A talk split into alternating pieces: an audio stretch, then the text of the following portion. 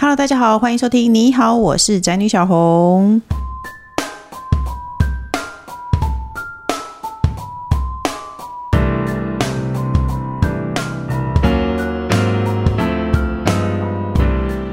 今天的主题是妈妈在厨房煮到快死，小孩吃个饭却东挑西拣，当妈的餐桌压力有够大。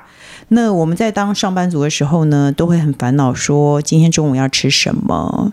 我以前觉得这件事情好烦恼哦，可是我现在觉得他妈的今天要煮什么才是真正很烦恼的。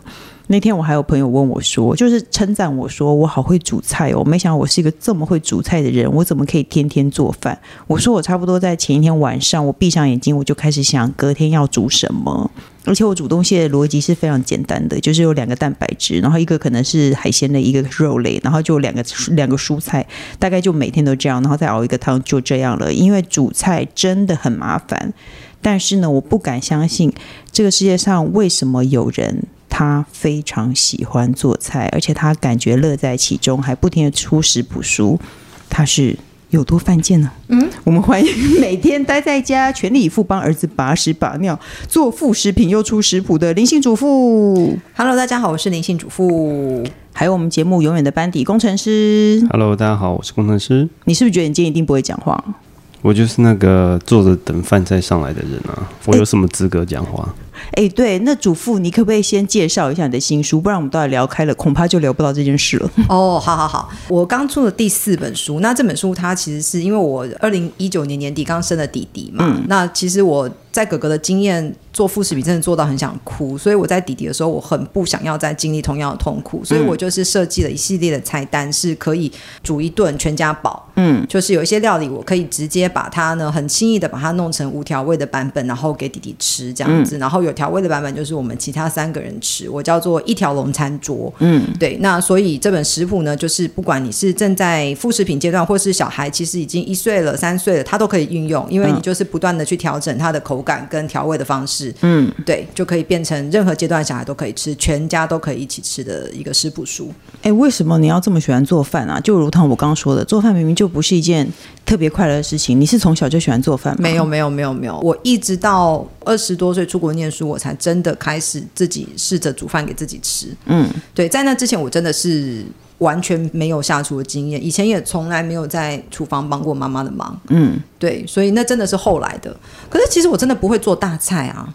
嗯，可是因为你以前是上班族，我以前是上班族。对啊，你不觉得上班跟带小孩比起来，上班比较快乐吗？如果我没有被裁，我绝对还是死守在公司欸。为什么你愿意在家带小孩和做家务啊？因为你的第二本书其实也是在料理家里的书啊。我我觉得当时必须要放弃工作，还也是有各方面的考量啦。嗯、就是我的公司离我们家真的很远，嗯，所以通勤上面，然后还有就是呃各方面的考量啦。其实不是说我不喜欢做上班族，而是那个时候当我的孩子才几个月大的时候，如果我选择继续工作，一方面我会花非常多时间来通勤，嗯，然后再来是说我也很难达到我要的家庭生活的品质，因为那基本上我是不可能还在家煮饭给他吃的那种通勤的时间。嗯，对，我回到家可能都七八点的那一种，是连简单弄都太困难的那一种。嗯、对，所以那时候其实算是很各种考量，还有扣东扣西。你知道，上班族的薪水再扣掉，我们把小孩送托婴啊，交通费啦，各式各样的外食费啊，各式各样的。那时候，总之对我来讲，继续工作相对不划算。嗯，以当时的情况来讲。哦，对对对，所以真的不是一个毅然决然的决定啦。嗯，不是。可，可是我觉得你很有人性诶，因为像我生第二胎以后，我就没有认真在做吃的给他，对不对？工程师，你可以作证，我第一胎的时候有多认真？真的。你还记得我第一胎有多认真吗？真的啊，没错啊。而且我一刚才一直在想说，嗯、呃，那个宝宝，那个你没有很难啊，因为你都可能打一排，然后。动起来可以吃很久啊！哎、欸，那是我认真的状态。其实，其实说起来很累耶，因为你要一样一样东西去洗洗切切。像我们用那个调理棒，我们是要重复的使用。那你不可能打完 A，你又接着打 B 嘛？不好吗？那反正他到时候也是和在一起吃啊。是没有，但是有些东西它可能就是我们也是有洗啦，我只是对不对？是应该是会稍微用水过一下，然，然后又要擦干，然后你才继续往下打。嗯、你干嘛装？你有参与，你最好知道。你连厨房，你根本就在客厅划手机，你干嘛装？但我记得我们那时候就是做。各式各样的泥，对不对？对对对，然后把它冻起来，然后可以撑很久，这样子。对我我我我觉得那个方法是很多妈妈在至少第一胎的时候会做的，但是我我个人觉得好累哈、啊，我反而觉得那样很简单呢。老实说，我我是第一胎的时候我在上班，对对对，所以我每个礼拜我周末就会准备一堆泥，然后冰成小小的砖块，然后每天大概挑个三四砖，就给他一餐。我觉得这样相对方便。我觉得应该是这样。我也是最近有这个体悟，就是说，其实用传统的那种打泥的方式，它是不需要厨艺，它需要毅力，嗯，它没有什么料理技巧，对，所以对。很多妈妈来讲，我就是把东西红萝卜切丁蒸熟哦，什么什么什么这样子，我最后打一打，它就可以帮宝宝凑成一餐。对，但是我觉得它确实是很耗时。嗯，其实确实很多新手妈妈，尤其是像以前小红在上班的情况下，很有可能你是需要熬夜，或者是说很多妈妈她们可能周末嗯就。一个上午，对我都是这样，对做这个礼拜要的分量。嗯，那这个东西很麻烦。如果小孩肯吃，其实爸爸妈妈也就甘之如饴嘛。是啊，但是我的情况是，刚好我的儿子，我们家哥哥他也不愿意吃这种单口味的泥，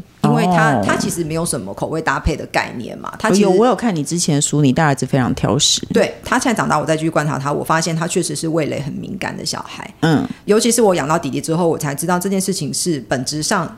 就有一个差异在的，对，对，对，对，对，对。那你会不会觉得教养书说的都是什么？我刚刚想说“屁”这个字，又觉得不太好。就是呢，教养书老师告诉你说，你因人而异嘛，你怎样教小孩，所以小孩才会怎么样。其实根本不是个性。我觉得像以吃这件事情来讲，他的味蕾的敏感程度，就是每个小孩，像我们家哥哥是一点点辣，他都怕的要死。就算只有一点点胡椒，他都吃得出来。嗯，我们家弟弟是他现在竟然可以跟我们一起吃泡菜，我们不是故意给他的，可是他有时候他跟我们一起吃，他会贪吃，他会一直要。嗯，然后我想说，好吧，你一直要，我一直跟你说会辣，他也听不懂嘛。嗯，那我就夹一点点给他试试看。嗯，但是他会一边吃了以后，他说辣辣，可是他还想再吃。嗯，就是他对于这个味道的接受度就是高的。哦，像我家小的不怕烫。我大的其实很怕烫，一点点明明就不烫，他都说很烫很烫。小的就哦好烫，他就吞下去，吓死我了。对，所以其实像我在写这本书的时候，我就有自己去拟一个 Q&A，就是说，嗯、照着一条龙餐桌，难道我的小孩就完不会挑食了吗？不会。我在里面就很坦白说，我觉得不要对这件事情有很多的执着，对，因为真的有很多很多可能的情况。我都有东西不吃了，对我我们大人都做不到，然后更何况小孩他本质上有些差异，然后还有就是我我就看到很多小朋友是到幼稚园开始挑啊、呃，对，没错，对他长大啦，然后他看到别人开始挑啦，嗯、他觉得哦。原来可以这样子，然后我朋友说他小孩就是到幼稚园会看到别的小朋友不吃的菜就往旁边丢，嗯，然后他也就跟着丢，然后小朋友也很单纯，他们以为人家都没看到嘛，老师根本就看在眼里，可是他们就会一边吃，然后一边这样子默默往旁边一丢，嗯，然后直到被老师骂，老师就滑一跤这样，没事，对，直到被老师骂，就是说你们不可以再这样丢。可是小朋友他们真的是在吃这件事情上面，我觉得有很多各式各样的突变的可能。哎、欸，可是我还是觉得你很有人性，因为我第一胎是因为我在上班的状况下，我不得已就是打泥对我来说方便，我根本就没有在张罗大人的饭。第一胎的时候，对，我老公都买便当，然后小孩就吃泥，我觉得这样真的是和乐融融，天堂啊，又不用做菜。第二胎以后就开始因为大的要吃了，所以我就开始做菜了。我也不会认真帮他做，老实说，一来他也很快就接受比较快重的东西。对，老二通常都是这样，他就没有再怎么样。说到老魏，你想接话吗？想接就接。没有，我刚刚一直想要接一条龙餐桌，原来不是做给爸爸的。当然不是啊，全家都要吃啦，爸爸也有啦。可是我小的就几乎在没调味之前，我就把它拉出来。我差不多剁一剁就这样算了。对对对，其实我觉得说起来，一条龙餐桌很多二宝妈、三宝妈，他们其实在现实生活中，他们就已经都是这样执行了。对啊，对对对，嗯，我其实觉得我写这本书写到最后，其实我觉得是把一个二宝妈的血泪跟经验，嗯，我把它写成一个比较有一个系统化，嗯，我希望让新手妈妈就。可以承接起来这样的经验，而不是说我要经过那一连串的有点辛苦的过程，嗯，然后到了老二我才不得不放手，嗯，去觉得说算了，反正我那么辛苦做，你也不见得要吃，那你不如就跟着我们一起吃。其实这个领悟你可以来得更早，那其实你可以在第一胎的时候，你就可以换个方式去帮小孩准备餐点，而且其实我觉得对小孩更好。那你有没有想过，生第一胎的人其实都比较谨慎，他就会觉得他会噎到，或是他不行？没有，其实在这本书上面，我并没有绝对去强调，就是说你要因此让小朋友吃多大块状，那不是重点。嗯、因为其实，呃，你在调味之前把它取出来之后，你还是可以透过一些压碎器去把它弄成它当下需要的口感。嗯，所以其实你说噎不噎到，那个不是这本书的重点。嗯，对，重点是说，其实我觉得很多妈妈被逼疯，是因为我们太执着在小孩吃这件事情上面。对，一定啊。对我，我甚至之前我在那个呃网站上都还看到妈妈就说她要疯了，因为她本身是比较紧张偏执的个性。嗯，她说她每餐都会帮小孩称他食物的重量，那也太无聊了吧？哇塞，那已经是营养师的等级了。因为其实如果他真的去看某一些书，可能都会给一个很明确的，譬如说一餐里面蛋白质建议至少要多少克，嗯、什么什么。嗯呃，可能对于一些谨慎的妈妈，她会觉得就是说，我很想要给小孩一个最好，她就说她真的快疯了，因为她无法克制的去称这个东西，嗯、然后她就会很在意小孩吃了多少。嗯，哦，这一餐他的蔬菜没有吃完，吃到他该吃的 quota，他就整个就是很，就是很贴心。其实我是可以理解那种感受的，而且当你是很刻意帮他弄的情况下，然后那些吃更气，你会很气，因为你也变不出别的东西给他吃。对。然后，那你弄出来那些东西怎么办呢？你其实也不想吃，爸爸吃啊。爸爸 有的是妈妈就哭，的尾巴是爸爸，对啊，不会一条龙是大家，我大家从一开始就一起吃，哦、就没有那种我捡你剩的，哦、你捡我剩的，哦、没有这种概念。哎，你老公会捡小孩吃剩的东西吗？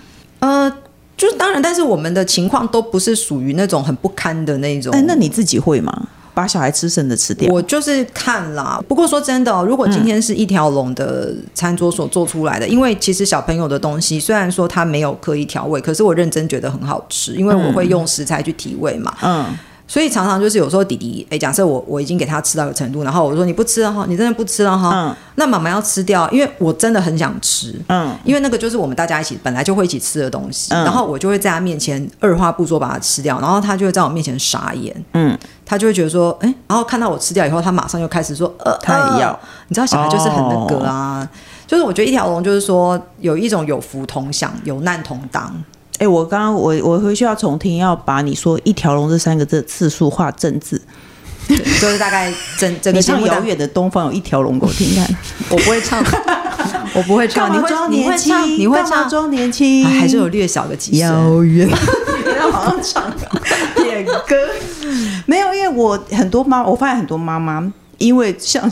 我要说可彤，她说她会把小孩吃剩的东西吃掉，嗯、我好震惊哦，因为她堂堂一个女明星。我说你干嘛吃小孩吃剩的东西？她说她觉得自己做菜很辛苦。会会，我懂那个心情，我懂、嗯、我懂。所以其实也是一直想要透过这本书，哎，我避开那个关键字。嗯，我也是想要透过这本书。你想说一条龙的，你干嘛？你干嘛又帮我讲，又帮我增加一次？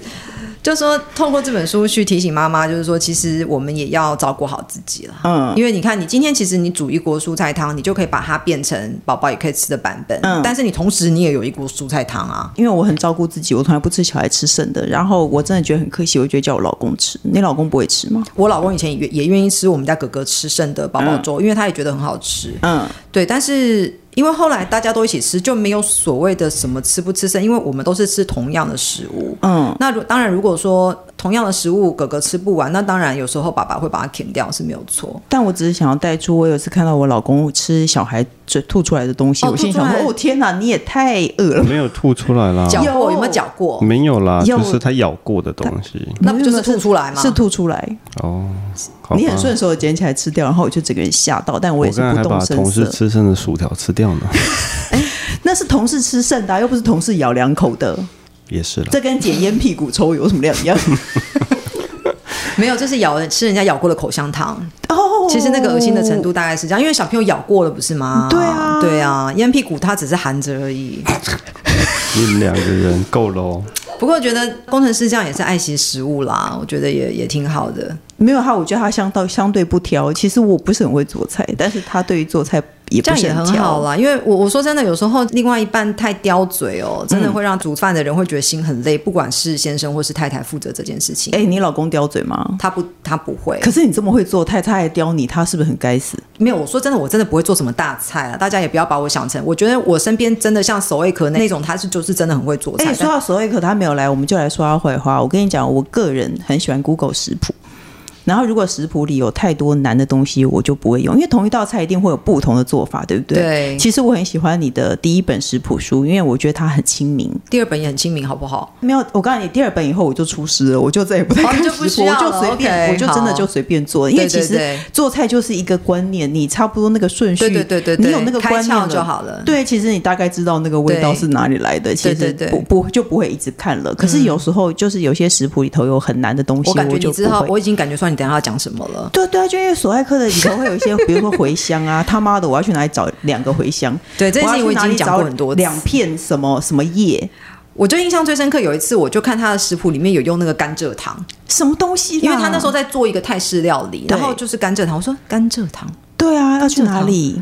他就说也还好吧，家里备着甘蔗糖很好用啊。反正有谁会家里有甘蔗糖？对，我觉得如果要是我们，我们一定会选择用白砂糖或者是二砂，对，去做到类似的味道。我是最希望食谱上写糖，就 我就不会烦恼了。欸，我觉得就是说，他真的是做菜在另外一个层次啊。对啊，对，我觉得对他来说做菜是小资情调，对我们来说做菜是求生啊。对，我们就是要把一家喂饱这样子。不过我说真，我真的觉得他做的菜非常好吃，所以我也自己知道，就是说你是不是怕得罪人？有也是因为我之后也是要去上他的节目，我谁没就说谁坏话，你上他节目就说我坏话，没关系。反正你知道出来走跳，我们大家情面都是要留着。但是因为我是说真的，我觉得我做过，我吃过他做的菜几次，都是我一吃我就自认我永远都做不出他这个味道。哦，那你知道我上次去他家，他说：“哎呦，随便，今天没有准备什么东西，然后端出蓝带猪排。”我觉得他所谓的简单跟随便，跟我们所谓的简单还有随便，就是一个大概就是天差地远的一个距离。对啊，对啊，但是就他就不同 level 了。我们不要跟那种主厨的思维的人，嗯，那那我问你一件事哦，炒冰糖跟炒二沙有什么不同？你就是就是不要问我这种傅培梅，我我现在要必须不是都会上色吗？我好像。我其实我有些好像还会用黑糖哎、欸，反正我有黑糖的黑糖是有，有的时候冬天会煮那个什么姜汁地瓜，黑糖我觉得还算清明。嗯，对对对，就是黑糖二砂白白砂糖这样子。其实意思是一样的吗？嗯，有用冰糖在炒吗？不是大家都炒冰糖吗？不是吗？是炒冰糖卤东西的时候，对啊，卤东西的时候会炒冰糖。其实我不太会去炒糖啦。我就跟你说，我我不是那么盯精的人，嗯，就是在做菜这件事情上面，其实我都是追求大方向。所以其实为什么我愿意一直做，是因为我自己很清楚我的能耐到哪里。哦，所以我在看食谱，我譬如说我今天想要学一道新的菜，我在看食谱的时候，我也是很快就有一个判断的基准。这个东西超出我能够承受的范围，我就绝对不会，我打死不会去做。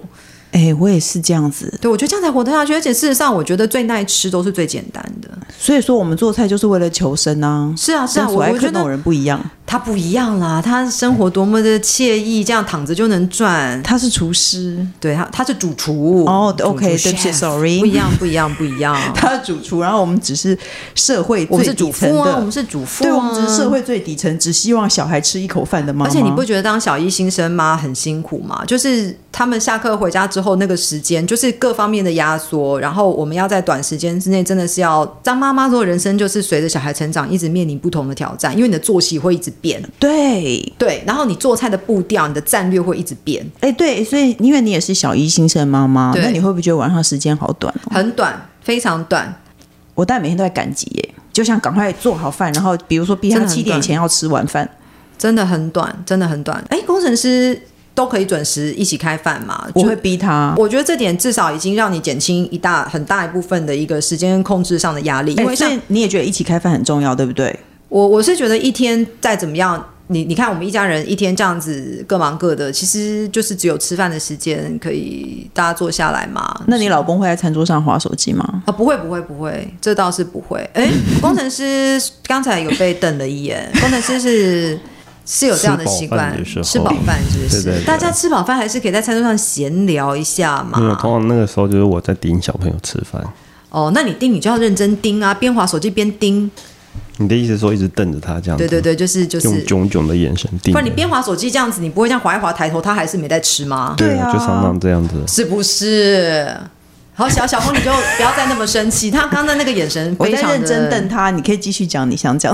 没有啦，反正像我们家的呃，就是为什么时间会更压缩，是因为我们还要等爸爸回来。嗯，那有的时候爸爸七点半，有时候七点四十，然后我们在一起吃饭。哦、有的时候，欸、那真的太晚了，真的是蛮晚的。那所以有时候像现在，有时候真的没办法，小朋友会很饿。嗯，然后我有时候会提早让他们先吃，吃个不饿。哦哈，有的时候会这样吃个不饿，因为他们北腰，他们还是会 北腰流后，对，吃个六分饱这样，因为他们还是会喜欢跟我们一起吃的时候还会继续吃，就对。他们会喜欢一起吃饭。可是他如果吃了一点，他可能那个时候就不会再饿了，就不想吃了。因为哥哥现在，我觉得他已经长大，已经很好沟通了啦，嗯、所以我会跟他讲说：那你你是想要直接吃饱，还是你想要留一点跟爸爸一起吃？因为其实我觉得在呃我们家一起吃饭，跟爸爸妈妈聊天，是已经是一个小朋友的习惯了啦。嗯、他们也很期待，因为就是一天就是这个时间可以跟爸爸聊天嘛。他可以在那个时间喝汤或吃水果。对，我会问他：嗯、你有多饿？嗯，你想要提前吃到饱？还是你先吃个不饿这样子，嗯，那就看他当天的状况。啊、那有的时候他会说，那我就先吃个，譬如说，你就先给我就是什么什么这样，我先吃个不饿，然后我剩下什么什么，我就等爸爸回来再一起吃这样子。那七点多吃饭，你要几点睡？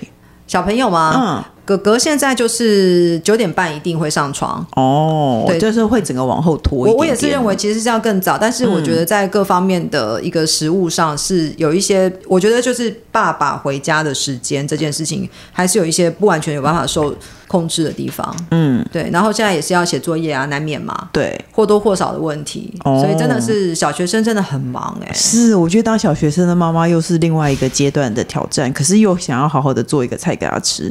对啊，对啊，哎，你家小孩会挑食，坐不住，然后这个减那个减吗？就是都不吃这样。哥哥现在真的是已经已经过了他最可怕的阶段了，就是哥哥他在呃一岁到三岁多那个时候，其实真的是蛮挑食的，嗯，对，但是慢慢的一直持续的去。嗯，潜移默化，还有学校团体生活也会有帮助哦。慢慢慢慢去改变他这样子。哎、欸，我觉得每个小孩都不一样。我大儿子小时候完全不挑，然后他大概五岁开始吃饭慢吞吞的，每天都要我一直催他说：“你吃快一点，你吃快一点。”对，然后我都想掐死他。我，我，我，我听过很多小孩是这样，就是所以我觉得妈妈对于就是爸爸妈妈对于小朋友吃饭不要挑食啊，不要怎么样怎么样，有时候不要有太多预设立场。他们真的每个阶段有不同的出逃。可是很慢烦呢、欸，像我对啊，像我的朋友就说，他女儿没有不挑，可是他就是很爱聊天。嗯，我大儿子吃饭很慢，我觉得好烦人。他呢，他就会一直想要讲话，对呀、啊。我觉得他想要讲话，然后他吃饭也慢。他本身他又怕烫，然后吃饭又很慢，哦、然后他会把他喜欢吃的东西全部吃完以后，然后不喜欢吃的东西放在那边一直不吃。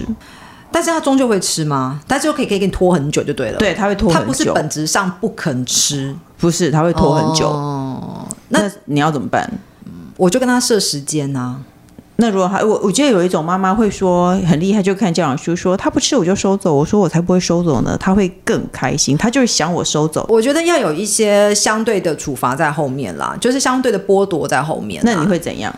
好期待你的答案。没有没有没有，因为哥哥现在比较不会这样，因为其实我通常是这样啦。因为其实哥哥他现在他每天的晚上饭后呢，呃，就是跟爸爸玩，嗯，跟爸爸互动的时间。那当然他现在又再加了一个写作业，嗯，所以我就一直在提醒他，我就是说，你每天最期待就是回家可以跟爸爸玩，嗯，你不要浪费那么多时间在这边拖拖拉拉。我也会这样讲，但他都不听哎、欸。我我觉得以我们家哥哥来讲，当然他也不会说马上开始。狂爬饭，但是嗯，我觉得每个小孩去出驱动他的点会不太一样啦。嗯、对，那呃，所以以我们家来讲的话，你要把握等一下可以跟爸爸玩的这个点，哦、对他来讲，嗯、对我们家小孩来讲是够的。嗯，所以他会有时候真的在这个点上，他会他会突然间醒过来，然后会努力的把剩下那几口把它吃掉，这样子。哦，对，然后有的时候其实也是。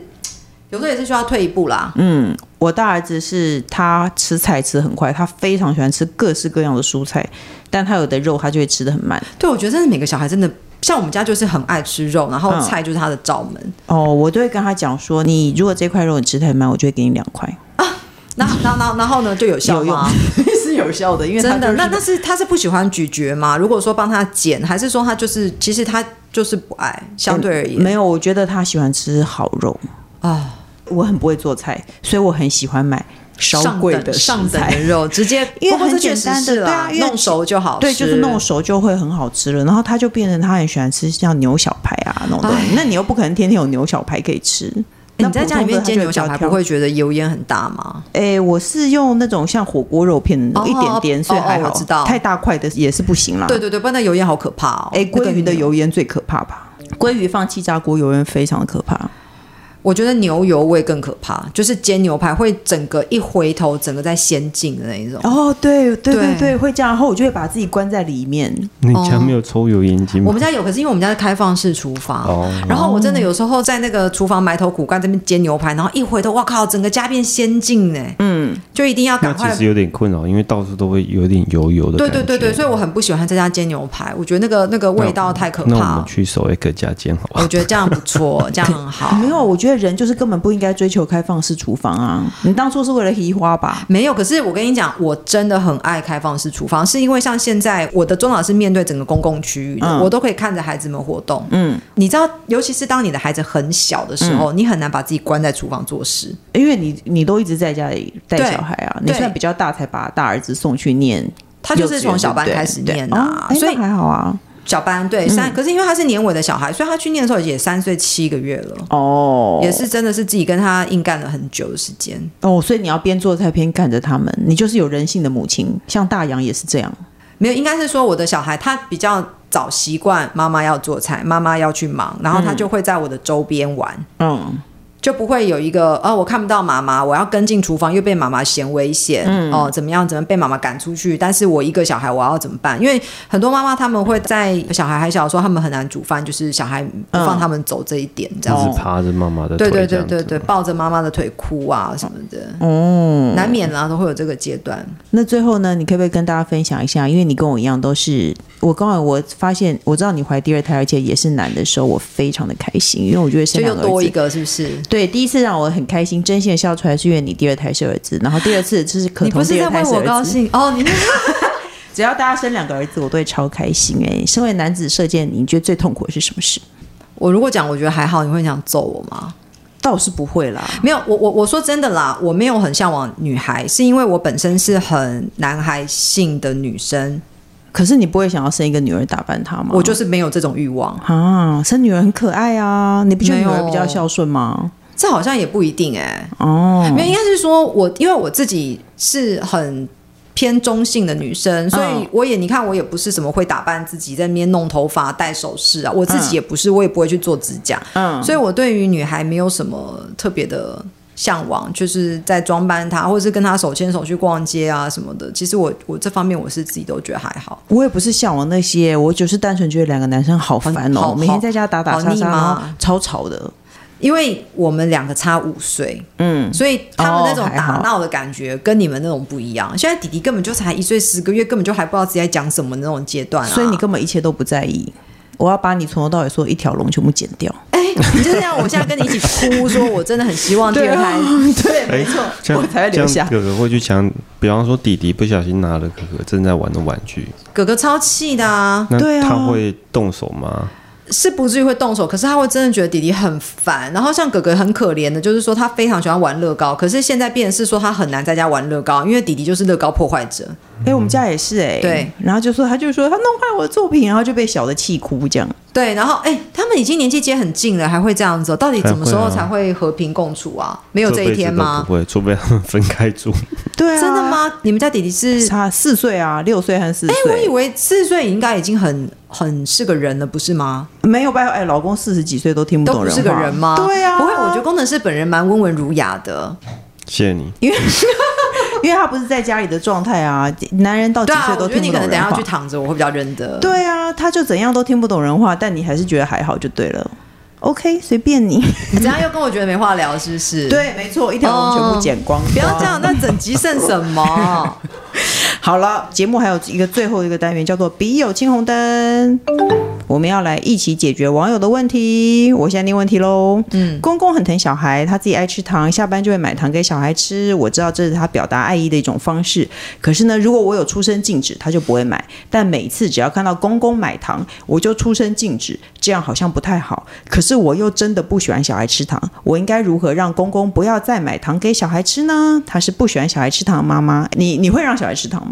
也是不会。以前我开始让他吃糖是那种吃药，oh. 因为上小上幼稚园之后会有一段练病毒的更新病毒码的阶段嘛。所以、啊、上幼稚园的时候，哎，我刚才我小孩以前都不吃药，他上幼稚园以后开始吃，因为幼稚园小孩都排队吃药。对啊，我意思说他以前在家里我喂他都不肯，可是幼稚园的小孩因为别人都在吃。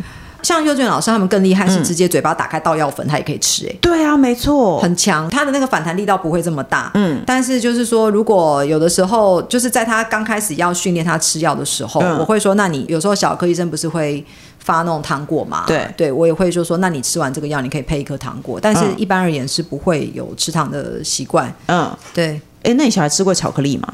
有啦有啦，小孩哥哥都七岁了。哎，我小孩好像没有吃过巧克力，而且好像大儿子最近他们才吃过布丁。哦，真的，你我知道你是对这方面很要求的妈妈。没有，可是因为他过敏，哦、医生有特别说不要给他吃加工品。没有，因为我们家本来就比较没有这种东西。哎，你们自己不吃零嘴吗？嗯、我们自己也，因为工程师只喜欢喝酒。那你不会想要配东西吗？喝酒很空虚哎、欸。生火腿之类的吗？OK 啊。哦、你有有这么有有这么有 生活品味？四角裤在家里吃生火腿，然后摇晃红酒这样，然后穿四角裤。你你是说啤酒还是红酒？红酒。哎呦，这是生活品味佳。我怕胖而已，只是因为怕胖。他生活品味佳。我我们自己也本来比较少吃零食，可是我后来发现小孩变得很无知。对，有一次我们有一次。好像他的朋友还是谁拿了一块棉花糖给他吃，就他以为他在吃真的棉花吗？吓死！他他很期待那个糖的味道跟口感，结果他一放到嘴巴里，他就说：“哎呦！”他说：“怎么会这样？怎么会这样？因为他没有料到它是软的哦，糖感觉是硬的啊。那所以他也当下也没有享受的感觉，对，他就一吃就。而且我觉得可能因为你们灌输他观念，让他们觉得这个东西不好，不好，不好。也没有，我好像没有特别跟他说，真的，我只是。我们很少在吃。对啊，我觉得如果是自己带的小孩，我们很容易去做这方面的控管啊。反正你就是不要给就好了。但是有些情况，这个人呢，这个他他公公一直买小孩给买糖给小孩吃，其实买小孩我买小孩给糖吃。我我我觉得他要讲到一个重点是，如果他他跟公公讲，公公是不会再这样做的。嗯，对啊，我觉得那就讲啊。我我其实我一直觉得就是说。你是他公公到六七十岁也是听不懂人话的。前提是说他是他是说，如果我跟公公讲，公公就不会给。嗯，只是他又觉得这样不好，可能是。觉得很失礼，对啊，我觉得他是觉得失礼啊。但是以我的个性，我是觉得就讲啊。你你如果真的觉得说这是你很坚持的，然后这件事情是攸关小孩的健康或者是安全，譬如说，难道你今天同样的情况，小朋友公公给小孩玩菜刀？没有我说公公，譬如说很多长辈带小孩出去不做气作啊，呃，对对对对，那你难道要因为去提醒他这件事情很失礼，你就不讲吗？嗯，我觉得就是说。当妈妈自己要对于小朋友的一些呃事情上面有自己的底线嘛，嗯、那我觉得我我我是属于很会去坚持跟捍卫的。我会觉得我，我也是，而且我觉得婆媳问题就是这样来的，啊、因为你觉得这件事情不好，你又不肯开口，很相怨这样，我觉得没有必要。然后你回去，你就会讨厌你的公公婆婆，那你不如直接跟他讲。我觉得就是说，大家就是把底线设得很清楚。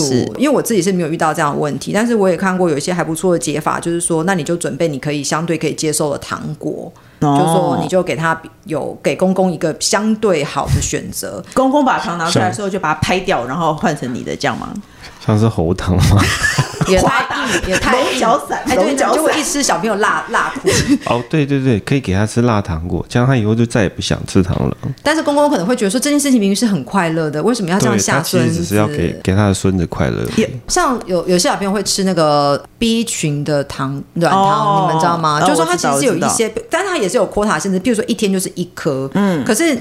总是想一个替代品给他，那至少是吃一些你可以接受的。但、嗯、但是我事实上我认为最根本的办法是说，你就是把你的底线设清楚，因为前提是你的公公其实是愿意听的，那你是在怕什么？对啊，我其实我也觉得是因为老人家也没有说非给他吃不可。对啊，因为他只是抓不到你的点在哪里而已啊。嗯、那今天除非是说你的情况是公公又又不听，公公很爱背着我喂他，嗯，没有这感觉是这样啊？你没有感觉出来吗？他已经讲过了，他有，他他明明就说他如果出生禁止的话，公公就不会买。对啊，就表示他做过这件事啊，不然他怎么知道他公公？哦也是是啊，是啊，是啊，没有这就应该是说他公公每天都要人家禁止他。哦，他就觉得说这个提醒的频率也太高。我觉得还有一个啦，就是说他小孩多大？因为我觉得其实小孩大到一个程度，是你可以反过来去训练你的小孩的。哦，哎，对，其实是哎，我大儿子他在拿到万圣节糖果，他就跟老师说我不能吃糖，然后他就自己留了一颗下来说，那我可以看着他吗？我说好，你可以，你可以看着他。对，其实我觉得假设今天他的小孩已经假设是两三岁那种，我会觉得也可以用一个方式，譬如说，如果今天呢公公给你糖了，你你就收下来说谢谢，我想要留着